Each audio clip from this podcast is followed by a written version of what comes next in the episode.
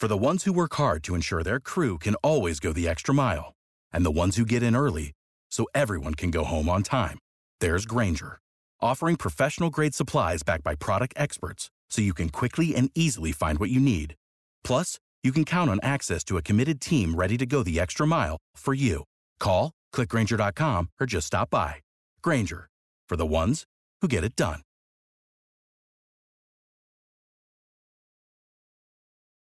When you need mealtime inspiration, it's worth shopping Kroger, where you'll find over 30,000 mouthwatering choices that excite your inner foodie. And no matter what tasty choice you make, you'll enjoy our everyday low prices, plus extra ways to save, like digital coupons worth over $600 each week. You can also save up to $1 off per gallon at the pump with fuel points. More savings and more inspiring flavors make shopping Kroger worth it every time. Kroger, fresh for everyone. Fuel restrictions apply.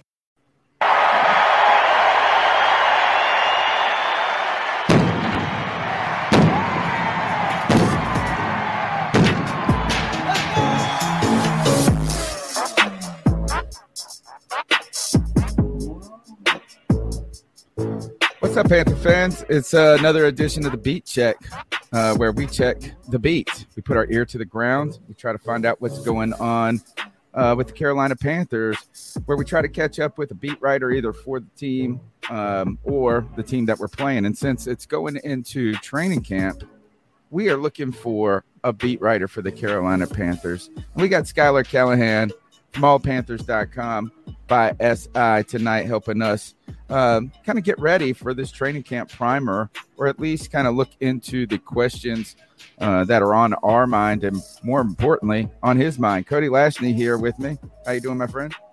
Tony Dunn, I'm doing good, man. Happy to be back on another edition of the C3 Beat Check, where we check the beat with Panthers beat reporters, man.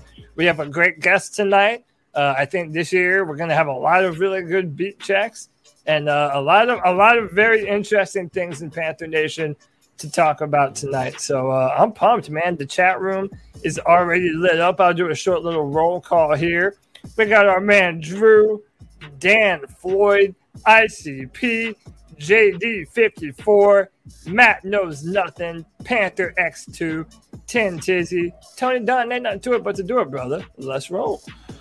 I want to go ahead and give everybody uh, just a little plug here. Um, we're trying to get our uh, TikTok and our Instagram, these two things that I have failed to pay any attention to for the last 10 years, just focused on YouTube and Twitter. But you can find, just go search the C3 Panthers podcast on TikTok and Instagram, uh, putting up some clips from our podcast, and we'll cut up some things from today's show as well. All right, let's get into it. Skylar, welcome back, man. Uh, training camp's almost here. Yeah, man, glad to be back. Thanks for having me back on. It's uh, it's finally getting close to, to action now, so we don't have to wait around and wait for all this, you know, all this nonsense to, you know, all these rumors, all these reports, all these, you know, preseason projections. It's it's finally here, so we, we can put that behind us and play some football. You are not lying, and on top of that, I mean, just the the Baker Mayfield trade alone finally gave us something at least tangible instead of the constant speculation of what's going to happen, what's going to happen, right? Is that who's interested, who's not interested. And I got to say, I'm ready for them to start thudding. And I know they don't thud much in practice anymore in training camp, but I'm excited about it. So just open up with this is uh, what's what's the news on the beat right now as we head into training camp? What are the, the main stories that are on your mind? Well, I mean, obviously the, the, quarterback situation. I mean, you can't go without talking about it. I mean, it's it should be Baker's job to lose, but like Scott Fitterer said, and Matt Rhule will will say, it's going to be an open competition. Anytime you're paying a guy eighteen million dollars, you're not just going to automatically rule him out of the, the competition. And I think too, if you go back to what Ben McAdoo said three months ago when he first got on the job, was that Sam Darnold was one of the reasons, whether you believe it or not, was why he was intrigued to the job. So just keep some of those things back in your mind. Another little nugget was back when these two came out of the draft, Ben McAdoo had Sam Darnold rated higher than Baker Mayfield. So it will be Baker Mayfield's job to lose. But again, it's going to be an open competition. I think, secondly, you want to see how this offensive line gels together. It's expected to be an improvement, but is it really going to be you know, maybe a top 10, top 15 offensive line right out of the gate was something that's going to take a lot of time. If you remember last year, they rolled out what 12, 13 different starting lineups. So that's that's a big area. And I think really, you know, for me, the third one, it, it could either go Christian McCaffrey in his health, or you could talk about, geez, there's so many things. Yeah, I, I mean, I think you got to go with Christian McCaffrey in his health, right? Yeah that's the, the make or break for not only the offense but the, the entire team season. So if he stays healthy, stays on the field, I think they've got a chance to compete maybe for that last wild card spot. If not, probably going to be what we've seen the last three years. I like I like uh, your assessment already on the on the podcast last night. We did five questions facing the Panthers going into training camp. We started with is this competition real? We talked about should we treat Christian McCaffrey McCaffrey with kid gloves? What will who will play guard because I think the guards, if we know that answer, that'll tell us what the offensive line uh, looks like. And we also talked about Terrace Marshall Jr. Is he going to be the spotlight, the darling of camp, as they've already tried to foreshadow that? And is it YGM's time to step up? Those were our five stories. Before I pass the mic to Cody, just want to ask you one follow up question. I don't think the competition is real, right? You kind of, you know, you kind of alluded to that in some ways. Is it Mayfield's job to lose in some ways. Do you really believe that there's a world where Sam Darnold could win the job out? Oh, I think we're frozen in time. Oh, I think we are. we had no way of knowing, too. Oh, no, hey, he moved. Uh, he moved. He's moving. He can't hear me.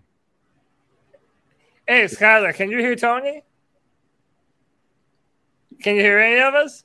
Uh oh. We got. Oh, there we go. There we go.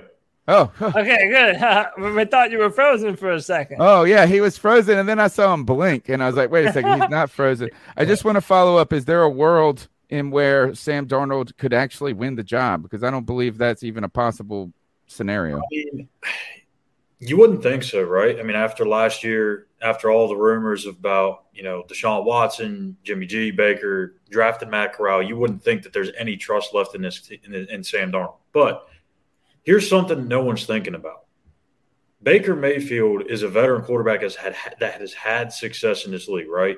He's overcome adversity time and time and time again throughout his entire career, whether even going back to college at Texas Tech and Oklahoma. He knows how to overcome adversity. Sam Darnold does not. So if you start with Sam Darnold and things fizzle out, which more than likely they can and will, you can turn to Baker Mayfield and everything. I wouldn't say everything will be fine, but I think you can go from Sam to, to Baker. The moment you give up on Sam, there is no turning back. I think if you go and say Baker's the starting quarterback week one, and you give up on Sam, I don't think Sam's going to have that that mentality of I can get back to where you know I was a couple of years ago or anything like that. So to me, I think you can think of it that way. But obviously, they're going to go with whoever looks the best in preseason, looks best in training camp, and whoever I guess gels the best with the offensive line, the receivers. So there's so much that goes into it. But like I said, anytime you're paying a guy $18 million versus $5 million – and you've also got those those incentives that Baker has where he has to play 75% of the snaps to do this and earn that back.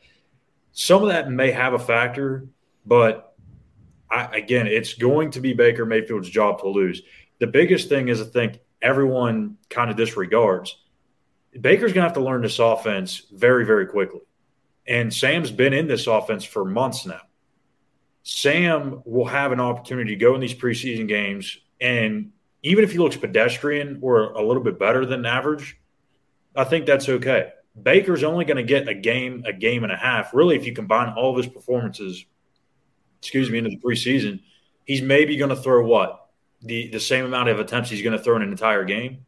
So he's got to do all of that and, and all of those those reps he's going to get in the preseason. He has to beat out a guy that's been here for four or five months and has been in the system. That's a tough ask. That's definitely tough, Skyler. And uh, to to kind of stay on the quarterback line of questioning, where do you feel Matt Corral factors into this? I've you know when you listen to uh, Matt Rhule and even Fitterer speaking press conferences, they really talk about wanting to develop him and not rush him into the situation too quickly. But like, how much of that is just the kind of normal coach speak that you might hear? And how much of a chance do you think that Matt Corral will actually have to make this a three dog race instead of just a conversation between Baker Mayfield and Sam Darnold? Uh, you know that that's tough because you know from what we saw in rookie minicamp, OTAs, mandatory minicamp, it was a lot of underneath stuff with Matt Corral. They very rarely took shots down the field with him. There was a lot of really what you would see during his time at Ole Miss with the RPOs and the dinks and dunks and stuff like that. So I think for him, it's going to come with learning the protections, learning the checks at the line of scrimmage. It's all that part of the game that is almost foreign to him. And for someone to learn that out of no, like like in, in a month span, essentially, right. is going to be very very hard. It's going to be a, this has got to be a redshirt year for Matt Corral, and, and because if it's not, then that means Baker and Sam stunk it up, and you're relying on a rookie quarterback to either get you in the hunt or you're already out of the hunt and the season's a wash. So I, I don't think Matt Corral is going to factor into this race at all, but I do think they will carry three quarterbacks. And this is really the most ideal situation for Matt Corral because he was never going to push Sam Darnold for that starting job. I don't care what anybody says. He was never ready for that.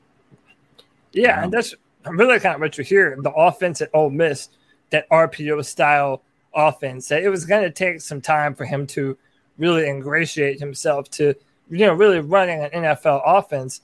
Back to the Baker Mayfield thing, I have been a proponent of the idea that this was a Matt Rhule decision.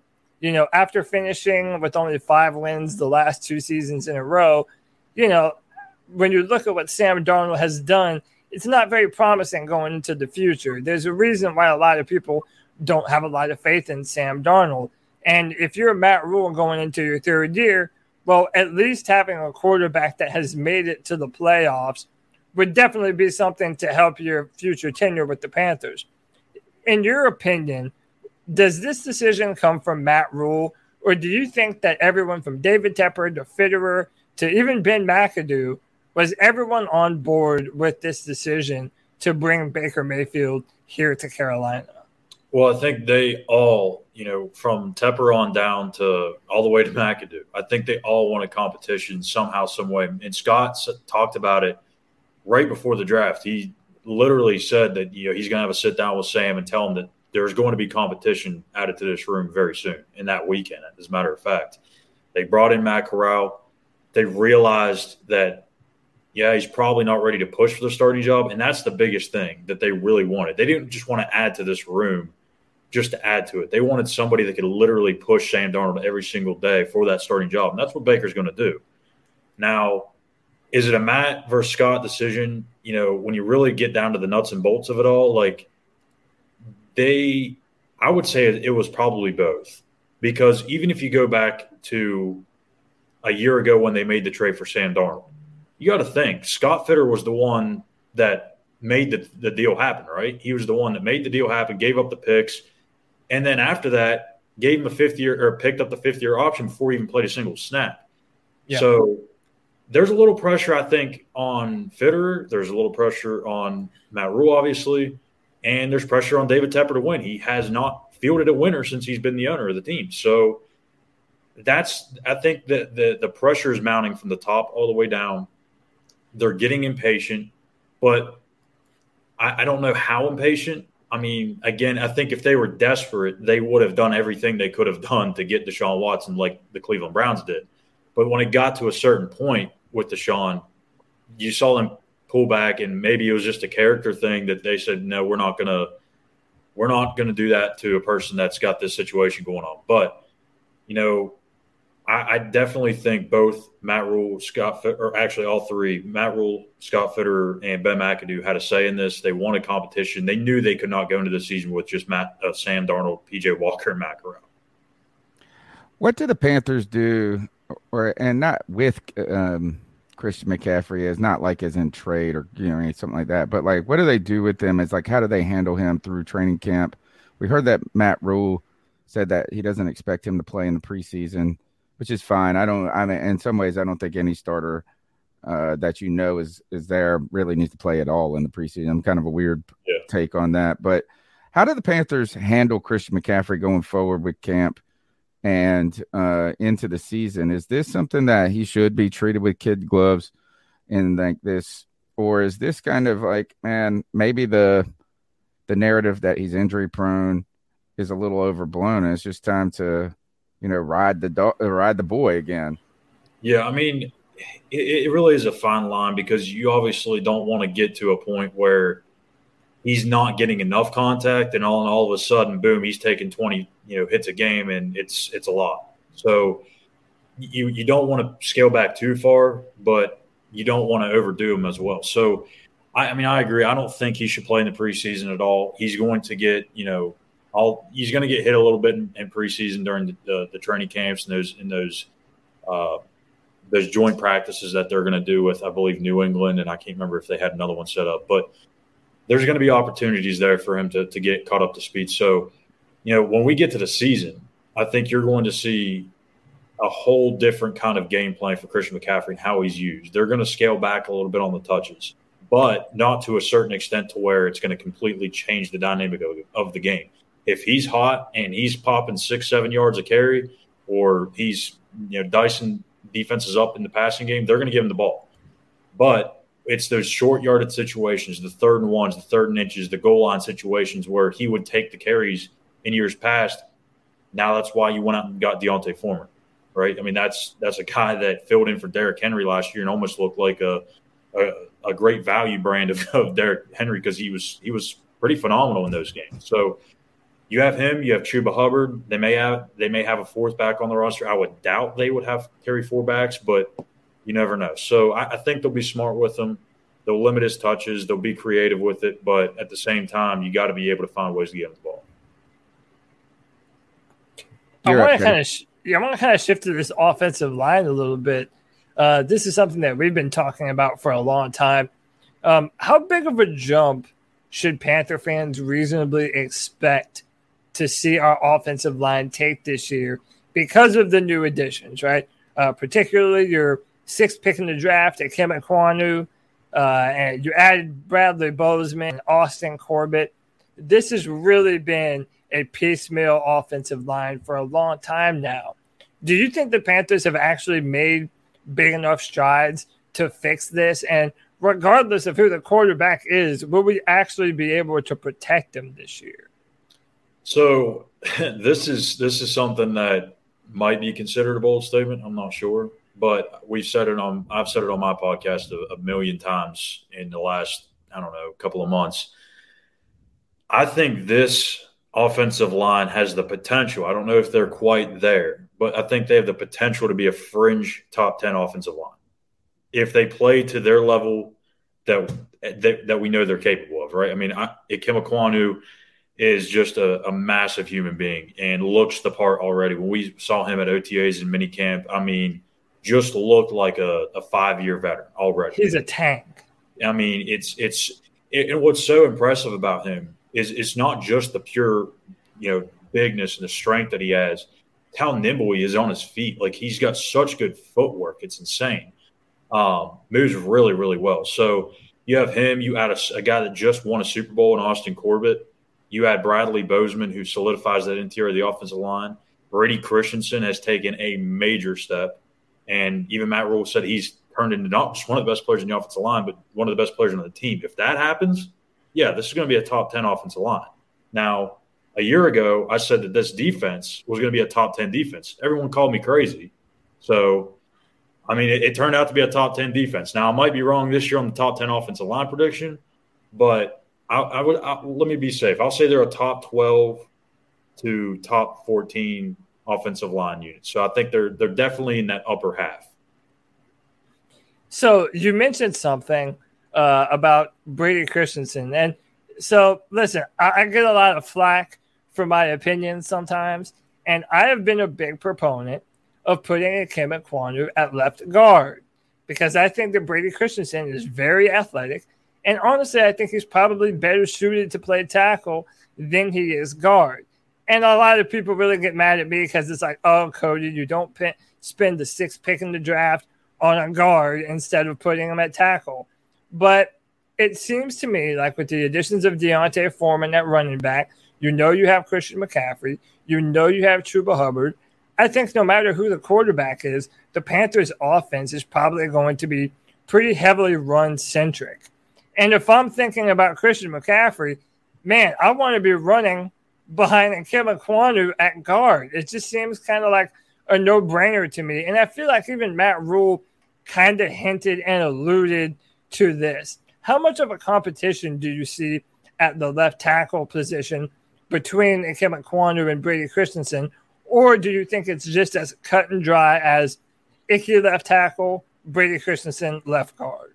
I think it's going to be Icky at left tackle and, and Brady at left guard. But I will say this I think really the more interesting dynamic is what the left guard center competition is going to look like because everyone assumes Brady Brady Christensen is going to be the left guard. I mean, what what happens at center? Because if you put Bradley Bozeman there, that kicks Pat Elflein either back to backup center or maybe starting for that left guard spot. Or if Pat Elflein's your center, now you got Bradley Bozeman competing for that left guard spot. So one of those two guys is going to be battling with Brady, but I still expect Brady to be the left guard. So to me, I think Bozeman wins the starting center job. I think Elflein is kind of your versatile mm-hmm. inside guy, I guess you want to say, maybe a first guy off the bench in case something happens. He's better at center. If you go back and watch his tape, he's much better at center than he is at guard. So I think if you prefer to have him in the starting lineup, it would be center. Um, but I get what you're saying, and I know people probably come at you. Now I've, I've had a lot of people say the same thing. Yeah, when I first said, you know, Icky could play left a left guard because look, to me, I don't give a I don't give a damn if if he's if you spent the number six pick on him or the the, the 26 pick on him. If he's going to be one of your best five, does it matter if he's a left tackle or left guard? If yeah. it makes your offensive line the best offensive line you can have, no. You, you well, especially if he is better at guard. At, well, like and Christensen is better at ta- not better than him at tackle, but the two better. together right, are a better combo than the other flip arounds where you got Ekwonu at left tackle and then Christensen's not as suited for guard. Um, and you know he could probably be an all pro guard like from yeah. day one. You know, is that uh, it's tough to play left tackle in the NFL, but um, I mean, obviously he's got the skills to do it, or they believe he does. But you know, you know, he would just maul at guard and and there's been a few guys that were drafted high as a tackle, started out at guard, and then moved to tackle after a year or two, and they were fine. So I think yeah. Jordan Gross was one of those. I don't yeah, know. Maybe he so no, he played. Maybe he played right tackle, and then he moved to the left side after a yeah. year. I can't remember. And then also, I point to someone like a Quenton Nelson, who also went sixth overall to the Colts, and that guy is maybe the best player on their football team. I, I think there's like in the mind of people like left tackle is so much more highly valued and more important of a position that it's just, it's just like, oh, if you're going to spend the top 10 pick on an offensive lineman, you're going to put him at tackle, which, by the way, I think that no matter where and Quantum plays, I think he has all pro, all pro potential. I mean, the guy is that kind of talented. Um, I just know that last year there was such a clamoring for Brady Christensen to play left tackle and it kind of felt like Matt Rhule never gave him uh, enough of a chance to really do that until later of the year, um, later in the year rather. But I, I, really do think that the pieces that the Panthers have have you know added this offseason, I agree with you. We have a lot of potential to be a very good offensive line. Do you do you agree with me that this is going to be a run first offense, or did you think McAdoo uh, is you know might want to stretch the field a little more than we're giving him credit for.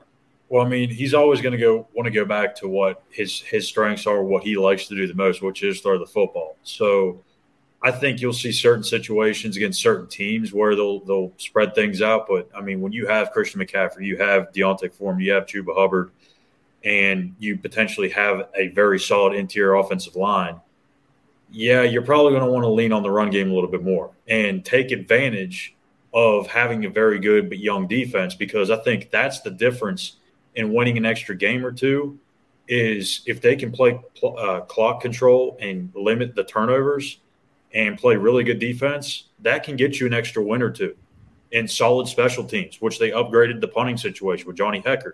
So right. I think when you look at different areas of this team, the key points like offensive line definitely improved. You, uh, you upgrade on special teams. You get a quarterback in here that's had success winning and a bad organization in Cleveland.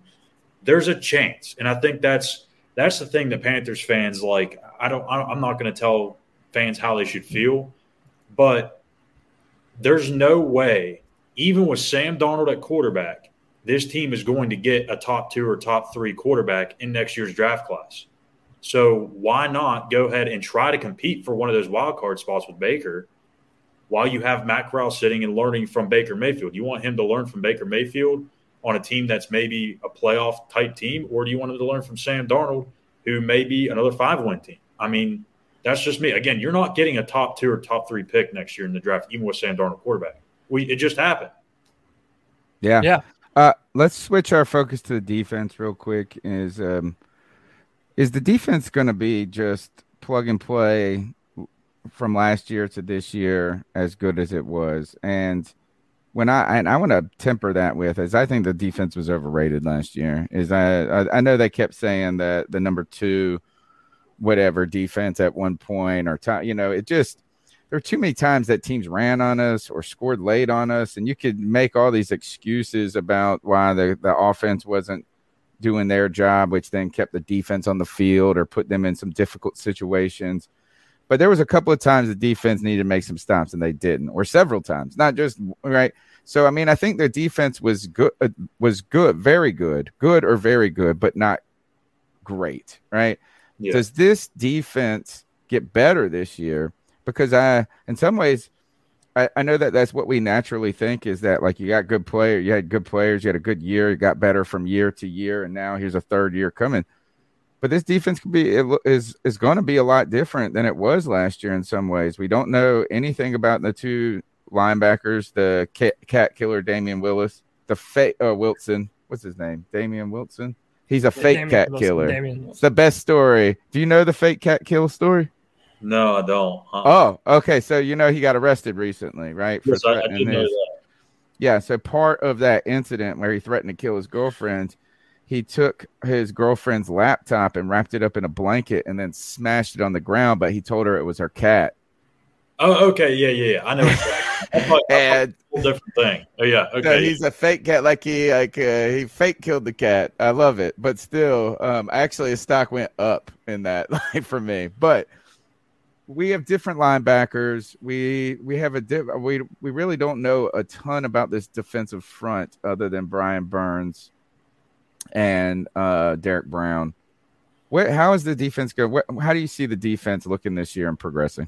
Statistically, I think they take a step back um, because I mean, obviously, you're not going to get the same pass rush you had a year ago with Haason Reddick, right? So, but at the same time, eh, like I, I don't think you're going to get the same pass rush production, but I don't think Brian Burns is going to fall off. Everyone's like all nervous and, and worried about everyone's going to double team Brian Burns. Everyone's going to start chipping tight ends towards Brian Burns.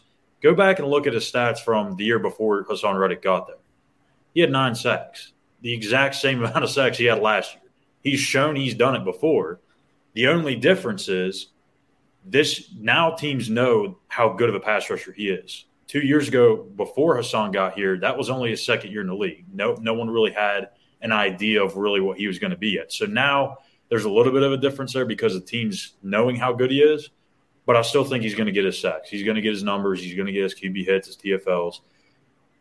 For me, I think the the the biggest improvement has to come on the interior of that defensive line. Like Derrick Brown's got to take a step. This is year three for him, and he's yet to really reach that that that hype that he had when he came into the league. So you add Matt Ioannidis to that mix, I think it's going to help him a ton because when Matt Ioannidis is healthy, he's probably one of the better interior pass rushers in the league.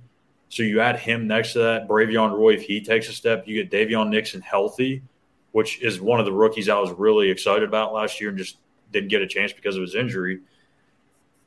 I think there's a chance they improve there, but they've got to be able to stop the run. that's one of the things that just absolutely killed them last year in, in critical situations, zone runs. You go back and watch that Dallas tape. It oh, is, man, they just pounded the rock on them all game. It, it is bad. And Phil Snow still talks about it to this day about how bad they they were in that game. So there was a couple other games too. Was it Minnesota was the other one? I think that that just ran the ball to death on them. So I mean, they've got to be able to, to take away the run, but at the same time, they want teams to run the football. You don't want them to start getting into this pass happy stuff. So I mean, I don't know, but at the same time, you almost want them to because of how good your secondaries are, how supposedly deep your secondary is with all those corners you've got and the safeties you have. So I don't know. I think it's going to be a little different defense too, schematically. I mean, they're going to stay within what they've been doing, but they're more versatile. And I think if you look at some of those safeties and cornerbacks, even some of the linebackers, they can move and play two, three different spots, even up front. You know, you got a couple of guys that can play different techniques, and I think that's really going to allow Phil Snow to open up his playbook and get a little bit more aggressive too. I think this is going. We started this podcast in 2013 when we went uh, 12 and four that year, and we were planning on waiting until 2014, like and getting it all ready. And it was just such a hot year. We said we just got to start right, and so we didn't cover the 2013 training camp. So we did 14. So the thing this is our ninth training camp that we've got. That you know, since I've been doing the podcast, I've paid. You know, you got to pay close attention to this, or or you do pay close attention to this I don't know if I can remember a training camp where I didn't feel like there were that many questions about who the roster is like the spots. You know, is that I always felt like there was somebody that we didn't know very much about that we were kind of counting on, like some safety or some receiver or something that we really actually needed to play a role. Like when I look at the, and you can go to, um, all Panthers uh, slash NFL slash Panthers. And there is a story, Carolina Panthers 53 man roster projection that you just put up today. Is this like one of the most stable, like roster, not in the league or anything, but like where it just feels like we know who the guys are? Yeah, I mean that that's the biggest because I, have been trying to hold off on my game by game predictions until we get to camp, but I, I, might roll it out later this week. I haven't, I'm not too sure yet. But the biggest reason why I don't want to put it out is because like I feel like this team should be getting more love around the league than it sh- than it really is, even with Baker, quarterback, or I mean, excuse me, even before Baker was the quarterback. Like you have, if Christian McCaffrey's healthy, and I know that's a big, big if, but right. if he's healthy the offense is is much better. The offensive line has already improved. We talked about the defense. Like at every single level, you have a star player, or I would maybe not a, a star player, but a very high caliber player. Like Shaq Thompson's a great example. Is he a star or elite linebacker? Probably not, but he's a very very good starting linebacker. So you know, you look at the safeties position. You got Jeremy Chinn, cornerbacks. You got all types of guys. Defensive end, Brian Burns, and I mean, I just I think this team is better than what it's getting credit for. And now that you put Baker in the mix, it just makes them more competitive. And like Scott Fitterer said a couple of months ago, I, I was asking him something about the, the, the quarterback situation, and he had said at the time like we we're getting almost to the point where we feel if we can just continue to build what we've been building and we can drop a quarterback in here, then we've got a chance to compete. And I think, I mean, you look at, at what Seattle did all those years, and I've said this a couple times too. Some people agree with me, some people don't. Russell Wilson got way too much credit for that that little mini run that Seattle had. Go back and look at those defenses. Look at the running game that they had, the support that he had around him. Like there was the offensive line was terrible, but everything else around him was was in really good position. So if you can build the entire roster to be really good. You don't need an elite quarterback. Yes, it, it helps, but if you have an Alex Smith or Ryan Tannehill or somebody of that nature, Jimmy Garoppolo, then you have a chance to, to do something. I think that's what the Panthers are hoping Baker can do. Schuyler, I've, I've been saying for a while that I feel like the defense, uh, or rather our, our defensive backfield, is going to be the strong suit of our team this year. I mean, when you look at Jaycee Horn, what he was able to do in a very short sample size last year. Then you add CJ Henderson, you re sign Donte Jackson, Jeremy Chinn is still uh, an elite veteran on this football team, and Xavier Woods. It, it really just seems like this defensive backfield is just as fast and just as athletic as they have ever been. Uh, do you agree with that statement? Do you think that I mean defense or offense that the the strongest room in the Panthers building is that DB room?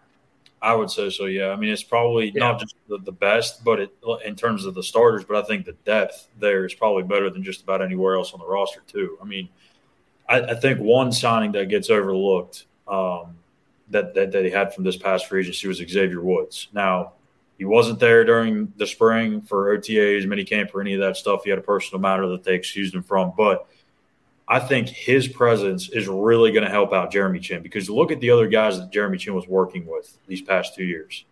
They're not bums. Like Sean Chandler played okay.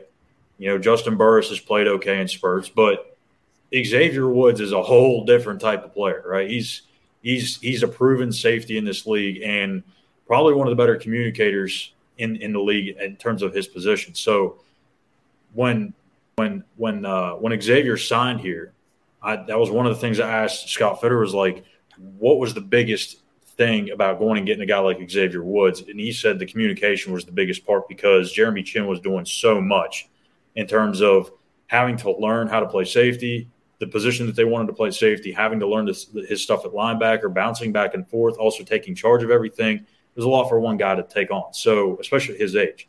Now you got Xavier Woods back there. Jeremy Chinn's just going to go play ball. And I think that's the yeah. one thing that that really needed to happen. What kind of sense do you get from Matt Rhule? Like, I'm, I'm trying to gauge Matt Rhule. Like, we're so, you know, the fan base is is very hard on him, and I'm part of that, right? As I soured, I, I gave him a lot of cre- credit after his first year, and I thought things were really trending in the right way. You know, it just I felt like in his first year he did. I didn't have super high expectations. I just wanted the team to not look and him himself not look in over his head. And I thought he did that in his first year. But the last year was just such a disaster in so many different ways. It wasn't just the quarterback, it was panic mode from him constant musical chairs with position groups, throwing people under the bus at times, I felt like. And I just really soured very quickly on him. And I'm ready to forgive him. I did a video where I said, I will forgive Matt Rhule. I'm going to give him another chance. But I want you, you talk to him. You get to see him walk in the room and walk out at times. Um, does he seem more confident going into year three? Or do you get the sense that he knows and he feels immense amount of pressure? And I think he did a lot of good things this offseason. I think he went and revamped his uh, his coaching staff. I give him a lot of credit. I think he made great moves there. You couldn't have really done a better job with the guys that he picked, given it not being the most attractive destination in the world for coaches. But do you get the sense? Does he feel nervous, or do you think that he's going to walk into this training camp feeling confident that um, he's he's getting it going the right way? I don't think he feels pressure, um, but I do think he understands that this is a very it's time to start winning football games. But you know, everyone has been on me since you know year one because I said just give it time, give it time, and it'll all play itself out. If he's not supposed to be the coach, and it, it's going to show, but give him that third year because everywhere else he's been, and I know it's been the college level, but it's been his blueprint and it's worked everywhere. If you look at Temple, that third year is where they turned it. Baylor, that third year is where they turned it. So if you're David Tepper and you know that going into signing him to that long term deal, knowing that the first year is probably going to be bad, the second year you're going to be a little bit better, maybe not in 2021, but knowing that that third year is the year that he usually turns it and you invested in him that much money, why would you yank it out from underneath of him right before he has the chance to get to where the, that sweet spot is in his rebuild? Makes no sense. So I understand the pressure from the fan base. They want to see a winning product. It's been a while since that, that that's been here in Carolina, but you have to give the man time. 2020 was COVID year, and I know there was other coaches that had to deal with it too but it really, really affected him. I mean, you got to think about it. He didn't even get to know these guys personally, hardly at all, until maybe halfway through the season because they couldn't interact with each other. They weren't able to go and eat dinner together, go hang out and play golf together. They they literally had to do everything over Zoom and in meeting rooms where they were all spread out. You don't get to know people that way. So, not giving an excuse for him because I've always said, for me, a head coach, the telling year is year three. Unless you're like 0 and 32 or something, then right. you, you you know that's not the, the guy like a Hue Jackson or something. But if you're if you're David Tepper, this is the year where you've got to see results. I'm not saying that he has to make the playoffs to keep his job. If you go nine and eight, or you know, say you go eight and nine, but Baker supposedly gets hurt and misses a bunch of time, and you still find your way to get the eight wins, he probably gets a year four.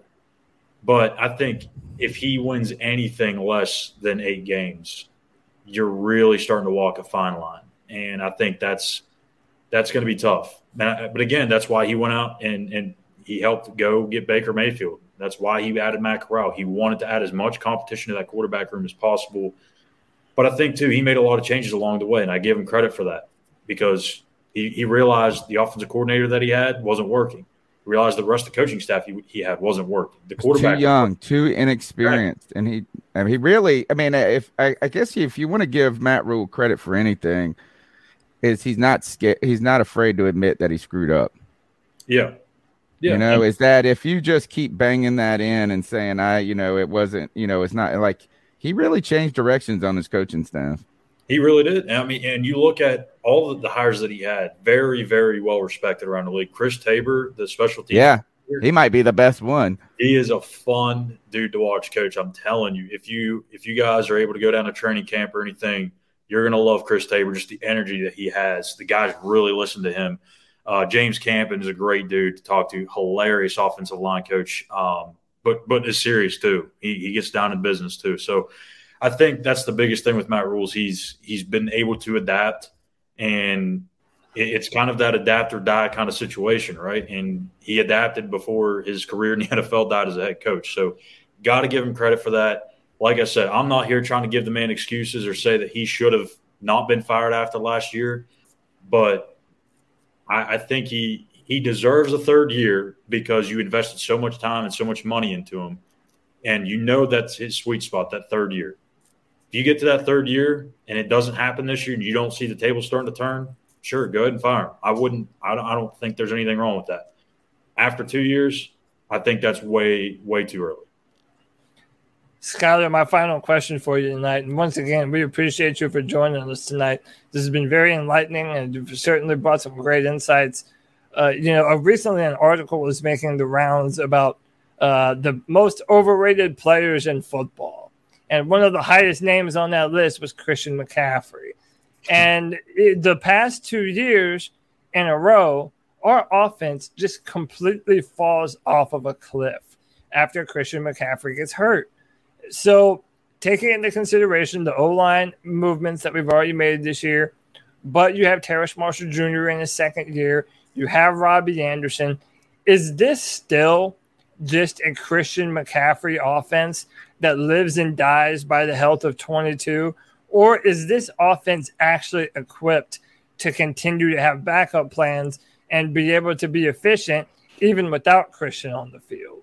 That's a very good question. Um, but I think you know certainly the last two years it's it was definitely a Christian centric offense, and you could see that just because Joe Brady it, almost looked like he had no idea what to do when Christian was out of the game, and and he didn't have him available.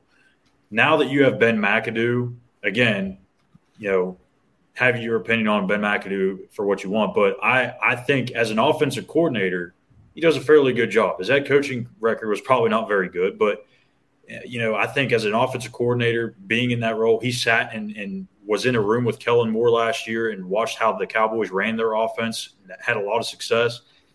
I think this is this is a really good situation for not just Christian, but the entire offense and, Matt Rhule because you're getting a guy in here who's called plays before in the NFL, has had success doing so. If you look at Eli Manning's time with Ben McAdoo, it was like one of the best statistical years he had. Now, I know they turned the ball over a good bit, but you know you're gonna you're gonna have a little bit of that when you throw the ball 450 or 480 times a year. So we'll, we'll have to see. But I think you know with the additions that they made, you know with D'Onta Foreman, you get a much better offensive line. It's going to help out. But here's the thing I'll say, and I did see that what you're talking about, Cody. To me, you can't say a player is overrated because he's hurt. That's maybe an injury prone situation. You can talk and say, yeah, is Christian McCaffrey injury prone? Sure, we can have that debate. He must have drafted him for his fantasy team or something. Yeah, exactly. Because I mean, to me, overrated is you're on the field and not living up to expectations. That yeah. has nothing to do with injuries. I think it's also this like dead time football talk, and yep. you gotta like it's good morning football, and they got to do a show, and we got to get something that hits a little bit. How much time are you going to spend at training camp? I know in Spartanburg. Uh, I plan to be there every day. There, there's be a wow. couple days where I won't be there, but I think pretty much 90, 95 percent of us should be there. It's gonna be hot, man. So make sure you hydrate. Um, I hope we, we uh we're very careful in trying not to over invite people because we don't want to take up their time. So we don't want to get them uh, mad at us for being like, "Can you come back? Can you come back?" But we'd love to get you back sometime during training camp just to get an inside peek. So just keep us on the the docket if you get a free day on Tuesday or Wednesday. We're always doing this on Tuesday night at nine, uh, and Wednesday night we do the beat check. Uh, my last question, I just want to talk about this real quickly. Talk a little bit about this Shaq Thompson story that happened today. Is uh, Shaq Thompson uh, came out? I mean, and to be honest, I don't really. I feel like it was almost a shot fired a little bit in a way, or you know, just seems like you just one of those things you say in private, you just don't say on the internet, and it's not that bad. But tell us what happened today with uh, Shaq Thompson. What you think about it? Yeah. So for those that don't know, so Bank of America Stadium made the switch a year ago to go from turf to grass. So a lot of the reason was because vice versa. This, er, yeah. yeah so, so, the reason for that was was to go was to make it more durable. I, I would say the playing surface more durable because you're going to have to resod that thing a billion times when you have the Panthers and Charlotte FC playing. Well, and then concerts and stuff like that too. Yeah, concerts, other events. So there's a lot going on in that field that could just wear and tear that thing to pieces. So that's why they made the switch. But turf is obviously not the best, you know, playing surface, as we've already known that. It has been well documented. There's been numerous studies done on this that injuries are more likely to happen on turf than it is in grass. Well, Charlotte FC, they're playing Chelsea, I think tonight. Is that right? Yeah. Tonight? Yeah and they, they Baker is there, by the way. The Baker is there. Okay. So, yeah, he is. He's taking pictures with fans and everything. So they they installed this temporary grass playing surface for this game because that's what Chelsea plays on. Shaq tweeted out that something was like keep keep the grass, no more turf or something like that. Basically saying like, hey David Tepper, let's get the grass back in here, keep it here so we can stay healthy. And I, you know what? I'm 100% in, in agreement with him. How, why would you do anything to put your players at a disadvantage? Or, I mean, not just your players, the visiting team too, but like this is a, a serious health issue. And it's at some point, I think the, the league's going to have to look at it because there's so many injuries that happen. Go back and look at, you know, some of Christian McCaffrey's injuries. I, I can't remember. I think Odell's. Odell's in the Super Bowl, maybe. I thought were they on grass or turf? I can't remember. They they're they're they were turf, I think, but um, yeah, I think they were turf. But Christian's Houston in, or injury in Houston last year is the one that stood out to me, where he just made that one little pop, and then all of a sudden, boom, he's down. And Jaycee Horn, same thing. That's the game he went down uh, with the, the multiple broken bones. So I don't know how much of a factor those two had just because it was on turf. But I was told, you know, by Christian that it had something to do with it, but he didn't want to go too in, de- in depth with it. So, you know, I don't know. Um, but you got to have Garth Brooks playing. Yeah. Dude. It's like it's a it's a money thing. You know, I mean, it is a money there. You get this like is that in some ways you can see it's we only think of the football side. This guy's trying to make this a venue.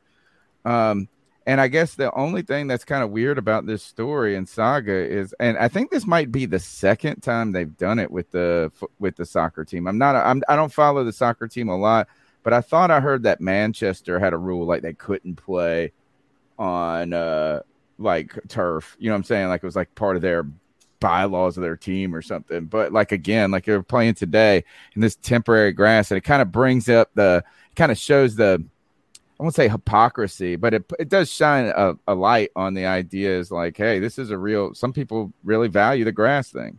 Yeah, I mean the turf looks cool, but you know it's not yeah. it's not the the most ideal playing surface at all. I mean, I, I, I played on both growing up, and yeah, I absolutely hated turf. It, it's not fun. It feels like concrete too when you fall on it and you get tackled. It's not very, you know, giving as, as grass is, but it, it, makes the players faster. If anything, that, I mean that might be the only benefit. But I don't know. I mean, I, at some point, I think Tepper's got to like take into consideration: Do we really want to bring in all this money? Which he's going to want to. He's, he's a billionaire, but um, is it worth doing all that and making Bank of America Stadium what it is versus having players go down all the time? And maybe you're losing money, a lot of money, like Christian McCaffrey has been losing. Essentially, you're wasting money with Christian right. McCaffrey every year. So I don't know. I think that that that idea that they have about potentially building, I don't know what it is, that the little center near Bank of America Stadium, the entertainment district. If they were to do something like that and maybe put some huge amphitheater in or something, maybe they don't have to do that and they can put the the concerts the over there. Back in. Yeah. But that's that's that's a thought. All right, really cool stuff, Schuyler Callihan. Um, you can find his work at uh, si.com slash NFL slash Panthers. You can just Google all Panthers. Um, and uh, he'll be at training camp. Tell us, look, one week away. Tell the tell the listeners how they can find your work, uh, not only um, throughout this week coming up, but during training camp. Yeah, so like you just said, go to the link, follow us there. Uh, I think our our Twitter for the site is all Panthers underscore, might be all underscore Panthers, not sure on that. But my Twitter is Callihan underscore. You can find all my stuff there. I'll be doing live reports, uh, thoughts on on training camp, and I'll be having a lot of one on ones throughout the, the two weeks there. So just be for sure to follow. We'll have a ton of stuff going up. Tremendous stuff. Thank you for your time tonight, Cody. Take us out of here, man. Yeah. Until next time, Panther Nation. Keep pounding.